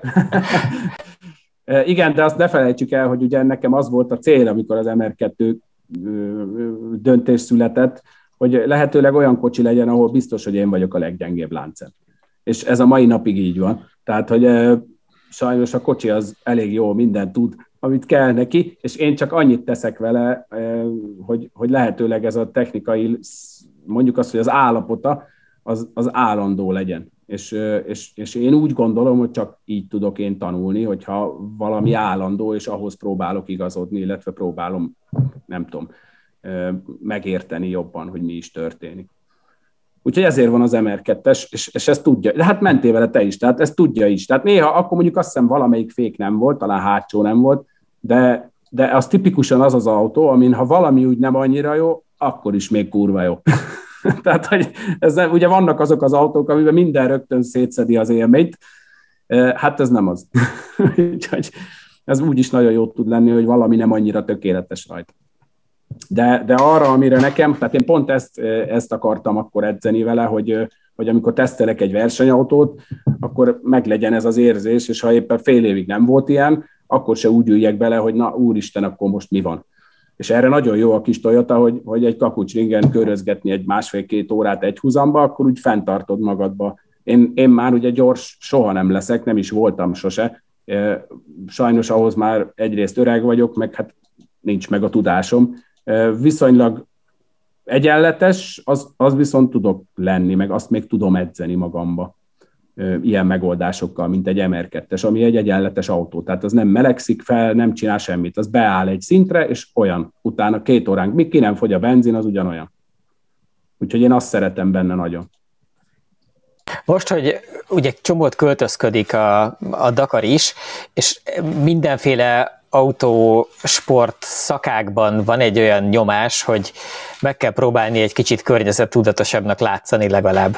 Tehát ha, ha nem is feltétlenül tisztítani, de legalább tisztábbnak, láthatónak vagy mutathatónak csinálni a dolgokat.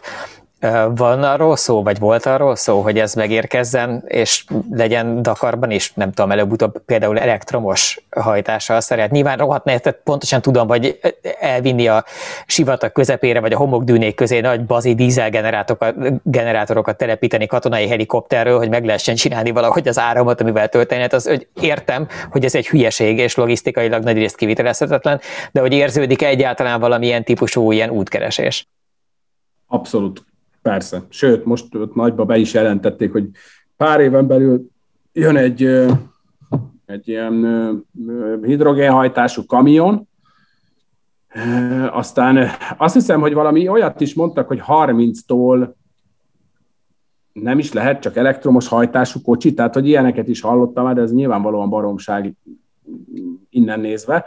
De például jövőre már jön az Audinak egy, egy ilyen félgyári csapata hibrid kocsival, sőt, arról is van szó, hogy valószínűleg teljesen elektromos lesz, majd meglátjuk.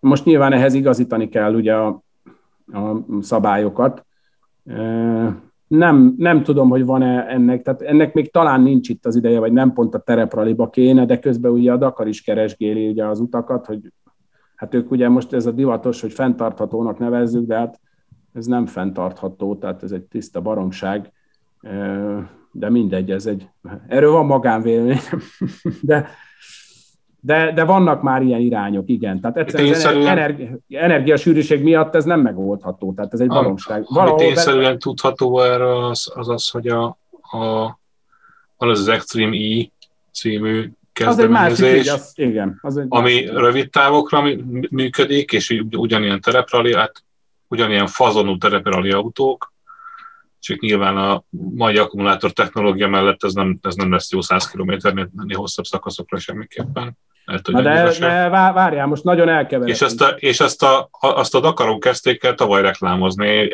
ennyi az összefüggés egyébként, tehát hogy ott, oda vitték, meg mutogatták, meg nem tudom, de nem volt, tehát hogy nem küldték be egy szakaszra, hogy akkor most csináljátok meg vele. Hát a, a Ken Block ugye az volna. utolsó szakaszt lenyomta vele, és, és, és tök jó időt is ment. Nyilván, ugye nem, hogy limiter van, hanem neki nincsen semmi. Tehát, hogy azzal nagyon, nagyon nagy tempót lehet menni azzal a kocsival, de azt én nem terepralinak nevezném, az rallycross, csak nagyobb az autó. A, a pálya, a versenyek is uh-huh. rallycross versenyek lesznek, az ilyen 6 kilo, 5-6 kilométeres, vagy még lehet, hogy annyi se lesz egy pálya, és azon mennek majd pár kört egymás ellen, tehát az, az az ilyen match race-nek nevezném. Tehát azok egymás ellen menő, az nem tereprali. A tereprali ami egyébként, semmi köze. Ami egyébként, egyébként nagyon jól megy az elektromos dolgokkal. Tehát az, abszolút, az... abszolút, tökéletes. Hát ha, hogyha el tudod nézni, amit a Formula E-be is, hogy ott a box mögött ott megy a füst, és mennek a 50 kW-os dízel generátorok, és akkor gyerünk, most töltjük. Hát az nagyon vicces. Én láttam ilyen képeket, ugye némi közön volt a, a Venturihoz, dolgoztam egy kicsit náluk, és, és a Formula E kocsiba is szállítgattam be ezt-azt, és, és hát azt nem tudjátok elképzelni, hogy nézett ki, amikor Riádba, ugye Riádba volt, most nem is tudom, három éve volt először, négy éve? És, és ahogy az ott kinézett, ugye a box mögött, ahol eltakarva, meg ilyen kis falakkal, hogy ott valahogy legyen elég áram, egy sorba ott álltak ezek az ilyen nagy 50 kW-os agregátorok, hát nagyon viccesen nézett ki. Na mindegy, szóval ez egy kicsit erőködés. A tereprali az, az basszus, egy átlagos szakaszon 6-7-800 kilométert mentünk egy nap, ebből a fele, vagy még több mért szakasz. Tehát, hogy ugye a kamionba van most körülbelül 900 literes tank. 900 liter az 900-szor 10 kilowattóra. Ugye? Az 9 megawatt. 9 megawattóra. 9 megawattóra energia van nálunk. A atomerőmű, ami fönt van Csillebércen, az 10 megawattos, csak úgy mondanám. Jó, de az nagyon picike atomerőmű, az, az csak pici. egy kis laborerőművecske. Az, az egy kis gamma sugárzáshoz pont jó. Tehát Paksban egy blokk is csinál fél, fél gigawattot. Így, így van, és amit mi viszünk magunkkal üzemanyagot, az 9 megawattóra. Tehát, hogy ezt Ezt pontosan tudjátok. Tehát az 90 darab legnagyobb fajta Tesla aksi. A legnagyobb. Nem, azt hiszem, ugye? Igen. Hát 100 kWh körül van a legnagyobb momentán, Most, amit, amit, meg, amit meg bele, lehet venni. beleterveznek tenni autóba, az 200-as a legnagyobb, ha jól tudom, ami személyi autóba. Talán amit a, emlegettek, igen. Amit, hát a, az a GM-nek a, a rendszeréből az jön ki, az a, az a legnagyobb, ami már két igen. sorban vannak ott a cellák. Az Ultium, az Ultium igen, teteje, igen. amit a, a Hammer alá szeretnének tenni, hogy, hogy végre a GM demonstrálhassa a környezetvédelmi elkötelezettségét, azért az első dedikált villanyautó platformos termék az egy 200 kWh-s akkúval szerelt Hammer. Igen, de, egy, egy három tonnás, igen.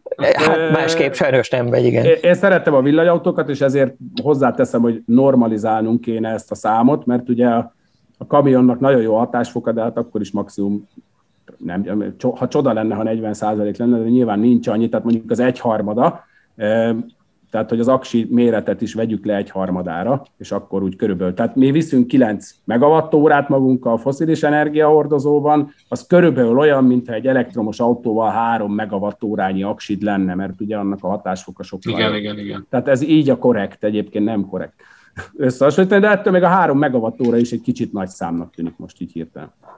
Az is 30 Tesla aksi, igen. Ha már uh, szóba kerültek ezek a, a megawattok és megawattórák, és amúgy is fogyogat az adásidőnk, hogy azt szerettem volna még kérdezni, hogy uh, szóba került, hogy amikor visszajössz egy ilyenből, ahol sok napon keresztül nagy, napi nagyon sok órában folyamatosan ordított körülötted valami, és rázott, és kínzott, és hogy ahhoz képest egy milyen szép nagy váltás, amikor az ember kimehet a vízre, csend van körülötte. Hát ez igaz. Igen. De most én inkább nem mennék a vízre. Még most, nem, most nincs víz momentán. Igen. Most az is jó egyébként a jégitorlázás, csak az ugye nem szokás a Balatonon nagyon, vagy legalábbis mostanában nem fagyott úgy le, hogy legyen értelme. Még nagyon veszélyes. Mi, mi a helyzet a, a vitorlás hajóddal? Kérlek szépen szépülget, és próbálkozom még egy kicsit csinosítgatni, meg rendbeszedni az idényre, és igyekszem minél többet lent tölteni rajta, és végre véglegesíteni az egész furcsa napelemes, e, elektromos hajtásos rendszert rajta, mert ugye van több, több, kolleg, több napelem is van, és az lehet attól függően, hogy éppen mit szeretnél csinálni, többet is ki lehet tenni, meg bevenni, meg szóval van egy pár érdekesség a hajómon.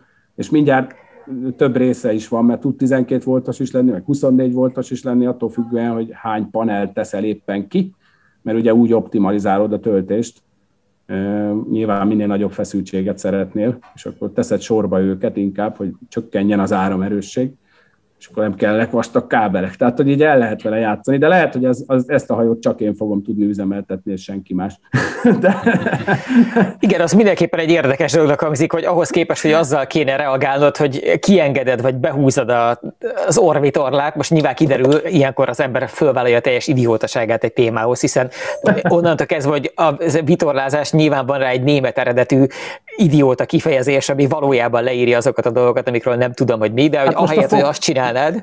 Igen, a fok meg a grossz, erről be... Ez, ez, pontosan, a ahely, ahelyett, hogy kifokolnád a grószt, a sverterát a dűznibe, ahelyett fogod magad, és így kiraksz még egy sorba kötöd, még egy, még egy panelt, rádugod, hogy legyen 24 voltod, és akkor elhúzhatsz a, az aranyéfiak mellett, akik nem, ott á, nem, nem, hogy őszinte legyek, nem, nem egészen így néz ki a dolog. Tehát ugye elvileg a Balaton vitorlás hajóval tilos bármi mással is robbanó motorral hajókázni. Ugye csak arra használhatod, hogy kimész a kikötőből. Nem, vagy életmentő, várja.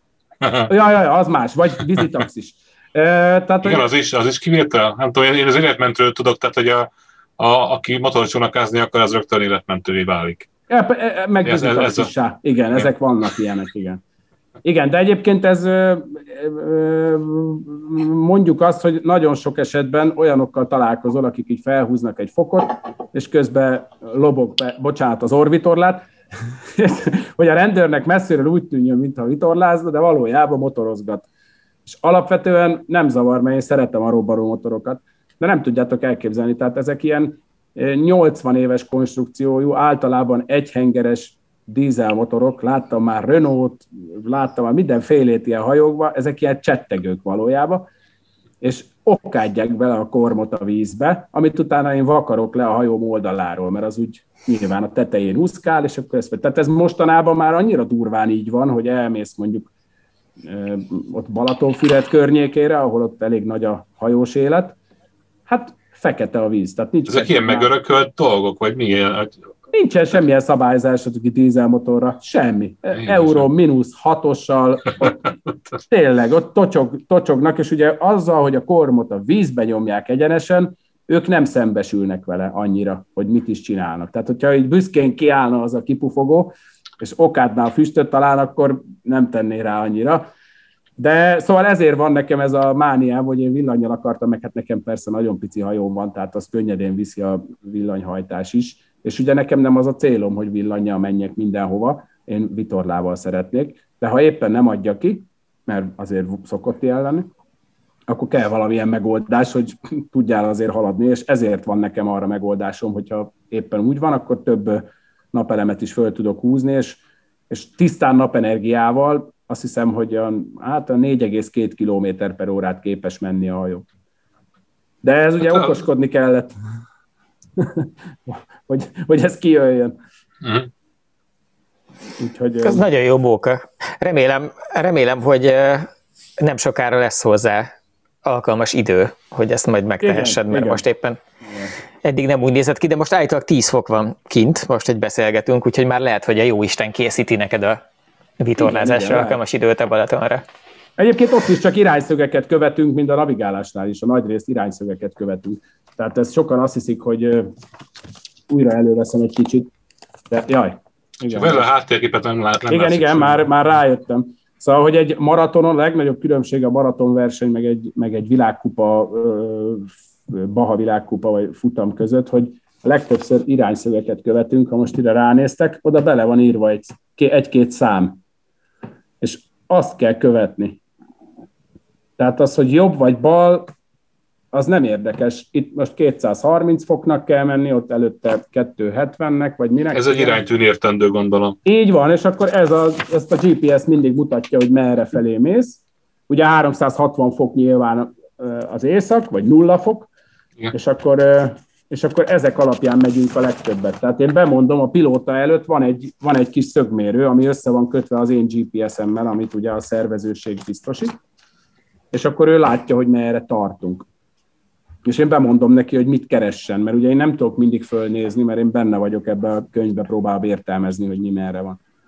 És, és van, hogy csak bemondom neki, hogy menjen 270 fokra, de azt se tudom, hogy az most balra van, vagy jobbra, mert nem nézem, mert, mert mással vagyok elfoglalva. Viszont ez egy egyértelmű jel neki, mert tudja, hogy ha ehhez képest csökkenni kell, a nyoma, akkor balra megyünk, ha növelni, akkor jobbra megyünk. Tehát, hogy ő látja a szöget. És a maratonon ez, a, ez alapján megyünk a legtöbbet, 90 százalék. És mégse jártak úgy, mint a, az egyszeri friss jogosítványos állampolgár néhány héttel ezelőtt, akit a Dunába irányított a Waze, vagy a Google Maps, vagy nem is tudom micsoda, mondta neki, hogy akkor itt jobbra, és ő arra gondolt, hogy bizonyára jól tudják azok odafönt, ha azt mondják, hogy jobbra, és oké, hogy itt most így látszólag ez egy rohadt nagy víz itt keresztbe előtt a horizonton, de hát ha jobbra, akkor jobbra. Akkor jobbra. Nincs mit tenni. Igen. Hát ennyi, sajnos, igen. Nagyon Itt... köszönjük. Még ha éppen beléd akkor folytattam valamit, akkor azt esküszöm el, most az, az, elgondolkodtam rajta, hogy mondjam, vagy nem mondjam, de sajnos ugye nekünk az idei Dakarunk, tehát azt, akkor vannak itt ugye felkészült Dakarosok. Az pont így, pont így végződött, hogy csúsztunk, csúsztunk egy nyerge jó sokáig az utolsó szakaszon, de vagy másfél kilométert, és szegény Karcsi körülbelül tizedszerre kérdezte, hogy még mindig balra kell, és mondom, hát basszus, balra kéne még mindig menni, és ez az lett a vége, hogy úgy annyira elkeveredtünk és lekeveredtünk a pályáról, hogy ott mindjárt föl is döltünk. Úgyhogy de egy pont egy ilyen nyögvenyelős volt, hogy hát akkor is balra kell menni, basszus, mert ott a pálya. Úgyhogy a mi fáradtságunk az ide vezetett, hogy, hogy sajnos így lett vége a, versenynek számunkra. De egyrészt egy felborulással befejezni egy versenyt, az egy ilyen viszonylag dicsőséges dolog. Tehát az nem olyan, mintha az ember csak úgy föladná, mert azt mondja, hogy már fáj a seggem, én már nem ülök vissza. Másrészt az egyik szakaszon behúztátok a szalai bunkócét a célba, nem? Akik meg valaki széttörte a kardányuk, vagy valamilyen drámájuk volt, és nem tudtak menni, és ti pont arra jártatok, és azt mondtátok, pedig akkor még az, az még a versenyben ah, volt, és nem a már minden mindegyben. Hogy hát, akkor ti most igen, húztak. Igen, egy kicsit ott már sötét volt egyébként nagyon, amikor őket, amikor velük volt az afférunk, és hát szegényeket éppen, hogy megláttuk. Tehát, hogy úgy egyik felén ők voltak, a másik felén a kocsi, de mi nem, tehát, hogy mi azért ilyenkor nagyon szűk sávot látunk, amikor este dűnék között mész. Szóval nagyon nehezen éppen, hogy észrevettük őket. Akkor visszafordultunk, hogy mi a baj, és akkor kiderült, hogy hát ott leestek egy egy ilyen kis lelépőn, és, és valami lett. Ugye hát azt hamar látták, hogy egy ilyen csomót kötött a kardára a kocsi, meg aztán később kiderült, hogy a hátsó diffinek is lett valami baja, és, és hát nyilván nem akartuk őket ott hagyni, mert nekik ugye nem volt semmilyen segítségük a versenyben, úgy értem. Persze szerelők voltak valahol a táborban, de hát az, ők nem tudják onnan kihúzni őket. Úgyhogy Úgyhogy mi akkor összenéztünk a karcsival, és ez elég hamar megszületett ez a döntés, hogy oké, okay, menjünk, segítsünk nekik. Ezért ez, ez azért egy nagy döntés, azért azt látni kell, mert az egy dolog, hogy ott mennyi időt veszítesz el, de ugye ez a gyorsasági szakaszon van, tehát magyarul ez mind hozzáadódik az időthöz. És az határozza meg, hogy másnap honnan rajtolsz. Tehát, hogy az egy dolog, hogy aznap mondjuk buktunk egy órát, vagy másfelet, vagy valamit, tök mindegy. De másnap is még egy kicsit, meg azután, meg azután, mert annyival hátrébb kerülsz, és annyival biztosabb, hogy porba mész, eh, hogy este fogsz beérni, és ugye amikor lejön az este, akkor azért eh, az megváltoznak a dolgok, tehát ott nincs nagy rohanás. Úgyhogy ez azért volt egy, egy, egy nehéz döntés, de ettől még nagyon gyorsan megszületett ez a döntés, mert azért azt tudtuk, hogy nem hagyhatjuk ott őket.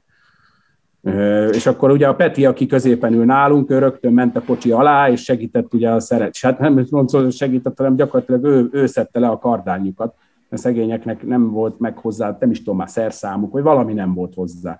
Meg már elég fáradtak voltak szegények, és akkor ott mi segítettünk bepakolászni a cuccokat, mindent. Ez volt vagy három óra, mire elindultunk kötéle.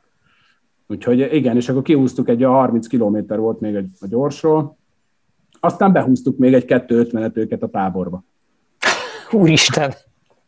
Tehát akkor összesen közel 300 kilométeren át vontattatok? Olyasmit, igen. Hát a kamionnal nem veszed észre. Ugye azt kellett, azért kellett nézzük a tükörbe folyamatosan, mert ugye ha felborul, mi ugyanúgy húzzuk. Tehát azért ugye nem, vesz, nem veszed észre. A kamionban nem veszed észre, hogy a lábán van, vagy az oldalán, vagy a tetején. És, és ugye elég hosszú kötél. Tehát, Sőt, hát esetben... lehet egyébként simán homokon még jobban, szép, szebben felúszik fejjel lefelé. Ja, ja, ja, igen, igen, tehát nagyon figyelnünk kellett, hogy, hogy nehogy baj legyen, mert azért szegényeknek néha hát borzasztó, tehát minden kocsi ilyen, amit húz egy kamion, hogy úgy dér, tehát hogy más ritmusba jön a dűnére föl, mint mi, ugye mi a tetején ugye picit lassulunk, akkor lemegyünk az alján, hogy átmenjünk rajta, mi meg már nem vagyunk az alján, amikor szegények föl dobódnak a tetejére, és esnek le az aljára rögtön. Tehát, hogy egy, eh, nem egy kellemes dolog, eh, hogy úgy mondjam szépen vontatva lenni. Eh, Hány méteres kötélen történik ez? Hát eleinte egy 10 méteresen próbálkoztunk, de akkor levettük a vonó szemüket úgy, ahogy van, és az becsapódott nekünk a hűtőnknek. Így a... és akkor, akkor előkaptam egy másik kötelet, és azt így összekötöttük a Lacival, a Bukóci Lacival, a, a, vagy a Valuval, már nem, mindegy, vala, nem, a Laci ben volt a kocsival, mert szegény körbe pakoltuk alkatrészelő, már nem tudott jobb oldalról kiszállni se, mert, mert itt a kardán egy kartervédő, egy valami beszúrva szegénynek, hát borzasztó volt látni is szegény, tehát biztos, hogy szar volt úgy menni. E, és akkor átkötöttük az első lengőkarokon még egy kötelet, és azt kötöttem föl a kamionra, hát akkor már volt vagy 15 méter. És akkor úgy mentünk tovább. Hát elég, mindezt ugye éjszaka, tehát nem egyszerű, nem egyszerű. De behúztuk őket, és túlélte mindenki. Ennyi, ez a lényeg. És tulajdonképpen még szerencse is, hogy a végén aztán leborultatok, és így nem lett abban az értelemben hivatalos verseny végeredmény, mert így ők nem érzik úgy, hogy életre át adósaitok, mert hogy ők nem tudom, lehettetek volna x ah, és miattuk ja. x plusz 19-ek lettetek, hanem hogy én egy igazi gentleman a végén a célvonal előtt még ilyen méltóság teljesen az oldalára Tessék, jó van, Igen. és akkor szívesség volt az egész. Hát ez így, de nem, nem lehetett, tehát ott abban a helyzetben nem hagyhattuk ott őket, és ennyi. Tehát ez, ez semmi másról nem szól. Csak erről. Ez, ez kéne legyen a Dakar egyébként alapvetően. Nagyon szépen köszönjük, Berci, nagyon jó volt hallani, ma is, mint mindig. Nagyon reméljük, hogy egy csomó érdekes dolgot csinálsz majd a továbbiakban is, mert akkor mindig van ürügyünk, hogy tudjunk dumálni. Készül a V8-as most, Corvette motor. Most az készül. Úgyhogy... MR2-be? Hogy? MR2-be? Az nem lenne rossz. Igen, az nem lenne rossz. Nem, hát egy, egy, bagi, egy bagiba ja. készül, a Afrika részen mennek vele majd. Úgyhogy az, most az, az készül éppen. Úgyhogy csináljuk. És most itt csináljuk ez csak azért tetted hozzá, hogy végképp összezavard a szerencsétlen hallgatóinkat, akik szeretik, hogyha ilyen egyértelmű polcra lehet föltenni csávókat, hogy az ilyen a rendes emberek, meg az árulók, és akkor, hogy most mi az Isten csináljanak veled, aki autóversenyzel, versenyautót építesz, navigálsz, vezetsz, most éppen egy V8-ast építesz, de az előbb még arról szónokoltál, hogy a napelemes elektromos vitorlás. Jó, ezt akkor, jó. Ezt akkor helyre tenném, mert, mert repülő modellezők, és az meg a jó embereknek a sportja, úgyhogy ennyi. Szerintem. Na, hát... Na jó, de várjál, mert ugye te tudod... Nem vagy a skatujába, ennyi. Én, én, én ráadásul DLG-zek is, ami a csúcsa a modellezésnek, és van több DLG-m is. Az a, az a legcsodálatosabb repülés. Még úgy is rohadtul tisztellek ezért, hogy nem is tudom, miről van szó egyáltalán. Az egy discus, discus launch glider, amit eldobsz csak így, mint egy diszkoszt. Földobod, és addig marad fönn, amíg ügyesen meg, tehát nincs motorja. És addig marad fönn, amíg megtalálod a termékeket, meg amíg használod a, a, az áramlást. Úgyhogy az, az, oh. egy nagyon, az egy csodálatos dolog. Csodálatos. Na, akkor remélem, hogy egyszer megadatik az is, hogy igen, valami ennek, ennek a, az újabb obskúrus hobbinak is letekinthessünk a bugyraiba, de az már egy másik alkalommal lesz. Köszi szépen még Rendben. egyszer Hornál Én is köszönöm, és köszönöm a felkészültséget. Ha Dave, ez elsősorban neked szól, de semmiképp se szeretném magamhoz ragadni ezt, mert nem én érdemlemnek, hanem Mát Dávid, és Andróci Balázs és Lágy Zoltán, aki rögzítette mindezt. Én a karotta voltam. Sziasztok, drága hallgatók! Amennyiben legalább olyan jól szórakoztatok, mint mi, vagy megközelítőleg, akkor nem mulatkozzatok, ne mulasszátok el a feliratkozást, vagy nem mulazzátok el a feliratkozást, és találkozunk napra pontosan egy hét múlva. Köszi szépen még egyszer, sziasztok! Sziasztok! A műsor a Béton partnere.